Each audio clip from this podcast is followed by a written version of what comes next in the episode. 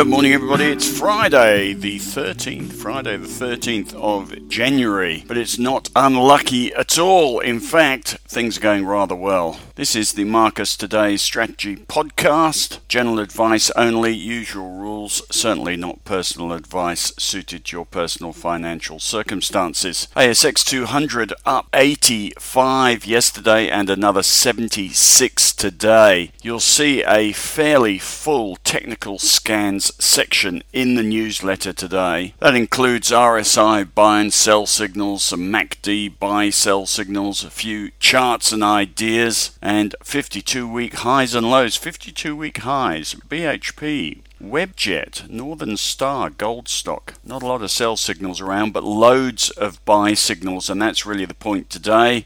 Even before that CPI number overnight in the US, there are buy signals on a host of market indices in the scans this morning.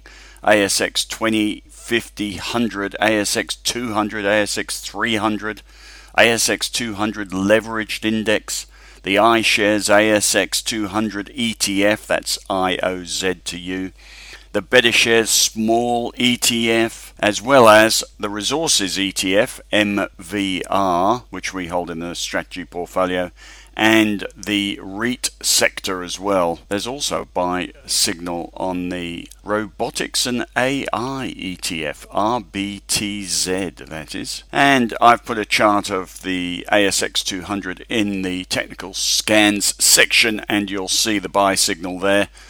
I've put in Heikin Ashi charts and explained Heikin Ashi charts very briefly at the top of the technical scans section and put a link into an article to educate you about Heikin Ashi charts, which are quite nice because they filter a lot of the noise out of a chart. Have a look at those. But the main message is lots of buy signals on market indices.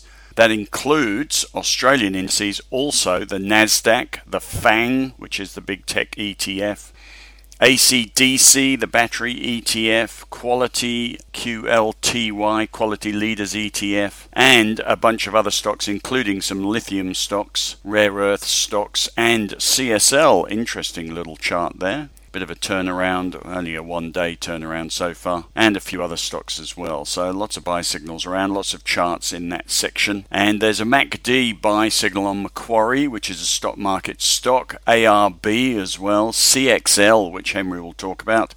Daily and weekly buy signals on that and on Wesfarmers and a bunch of others as well. So have a look in the technical scans section. But the vibe is clear. The market's going up. On the back of that, in the strategy portfolio today, we are now 100% or 99.2% invested, having bought the Asia which is the Technology Tigers ETF yesterday. ASIA is the code for that. And since we got back into the market in October, to give you an idea, the A200, which is the BetaShares Australia ASX 200 ETF, since we got back into the market, that's up 7.8%. So we've done that since October. That's three months. We've made 7.8% out of the ASX 200 index when you consider that index goes up generally 5.77% per annum, has done for the last 75 years before dividends then you can see we've caught in three months by timing the market, we've caught in three months more return than you get on average in a year.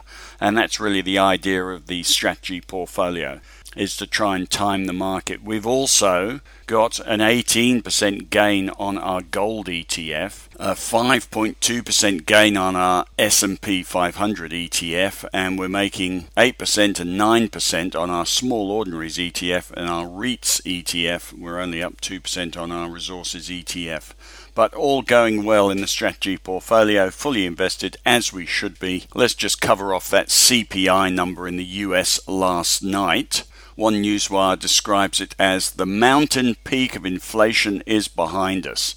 And inflation peaked back in June in the US at 9.1%, which was the highest since 1980 and headline inflation has come off every month since. As of last night, headline inflation 6.5% compared to 7.1% in November. That number was in line with consensus. There had been some speculation the number could come in a lot better or a lot lower than expected, and the markets, US markets, had a bit of a rally on that. So when it came out in line with expectations, the market actually initially dropped in the US, but Wall Street ended up over 200 points. And that was as the headline monthly CPI number fell 0.1% in December. It was up 0.1% in November consensus was for an unchanged number. So the monthly number dropped for the first time since May 2020. Headline number was down from 7.1% to 6.5%. That's the lowest inflation number since October 2021. Core CPI 5.7% was in line with expectations, down from 6.5%. And within that, gasoline prices down 9.4%. The chances of a 25 basis point rate rise on February the 1st, FOMC meeting on February the 1st, jumped from 76.7% to 96.2%, so almost certain to have a 25 basis point rate rise. And there was a bit of Fed speak last night.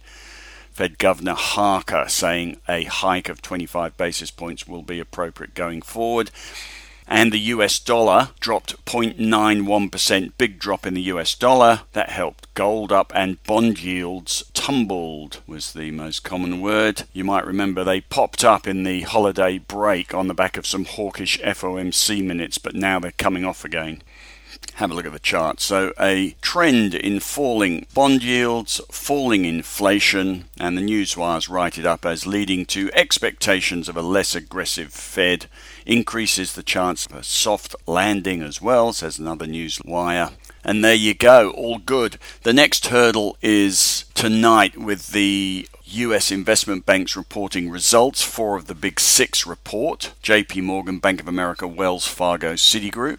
And we have Morgan Stanley, Goldman Sachs report on Monday. Those big six often set the tone for the results season. Expectations are already pretty low, with earnings expected to drop 17%. But a bit of a risk tonight that those results are not fabulous in a falling market last year. The S&P 500 was down 19.4% and the Nasdaq down 30%. This is not the environment for bumper billion dollar bonuses on Wall Street and these results might reflect that. So bit of a risk tonight. In the ideas portfolio today, we added five trades yesterday, and today we are adding two more trades. These are market trades geared to the US markets going up. Have a look at the S&P 500 chart. Looks like it might just be about to break the downtrend, and the Nasdaq should do something similar. So we've bought LNAS. These are not for the faint hearted, they're not hugely risky, but LNAS is geared 2 to 2.75 times into the NASDAQ. So if the NASDAQ goes up 1%, this goes up 2.7%. And GGUS is the BetaShares ETF leveraged to the S&P 500 by about 1.65 times. So if the S&P 500 goes up 1%, the GGUS ETF should go up 1.65% around there. So adding those two to the ideas portfolio today, and that is simply passing the message that we're hoping for a market rally from here. All the signs, as I say, technical signs are there and the macro backdrop is there as well now. There is a macro reason to believe that. We loaded up a few trades yesterday. Macquarie, the king of stock market stocks. We already held Pilbara Minerals. We've gone copper as well, 29 metals and Sandfire Resources. Domino's as a consumer stock with a buy signal and a long way to recover, and Aristocrat Leisure as well as a high PE stock, just representative of sentiment driven stocks that need the market running and has a fair bit of recovery to do and has had a buy signal as well.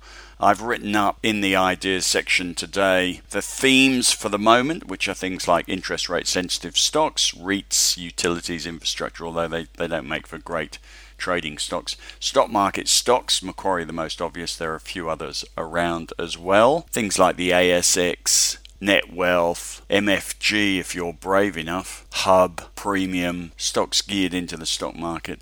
So we've bought a few things, sentiment driven stocks as well. As the market rises, the hot stocks, which you might describe as no earnings, good story, lithium, that sort of thing, tend to rise, as do the high PE stocks, which need benefit of doubt, and more volatile trading stocks tend to come alive. Bit early for some sectors, not sure you should be really getting too optimistic about the cycle yet, so not cyclical stocks.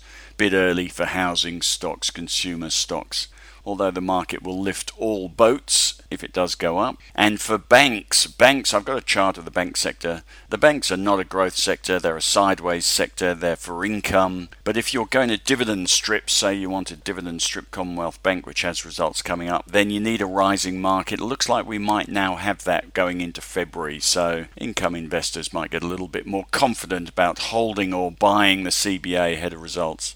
It's a boring sector, but boring is good if you're after income. Gold sector as well, flying along. Looks a little bit late to buy it now. Looks very frothy. US dollar going down, gold goes up. I think the message there is wouldn't be selling yet. And I've listed today all the exchange traded funds you could buy for an exposure to the market. Have a look in the strategy section, ideas section today. Have a look at Henry's take today. He looks at inflation. Inflation is dead. Long live inflation, he says. He's added added newly floated VHM rare earths stock and highlights all his gold holdings. Notes Argosy Minerals. He did a podcast with the CEO on the couch last year. Macquarie have picked up research coverage with a 120 target price, now 85 cents.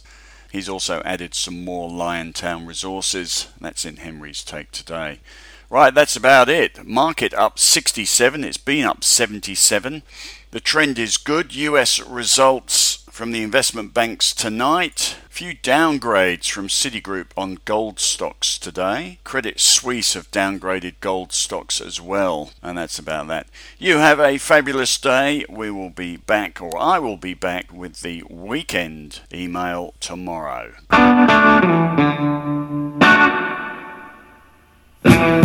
mm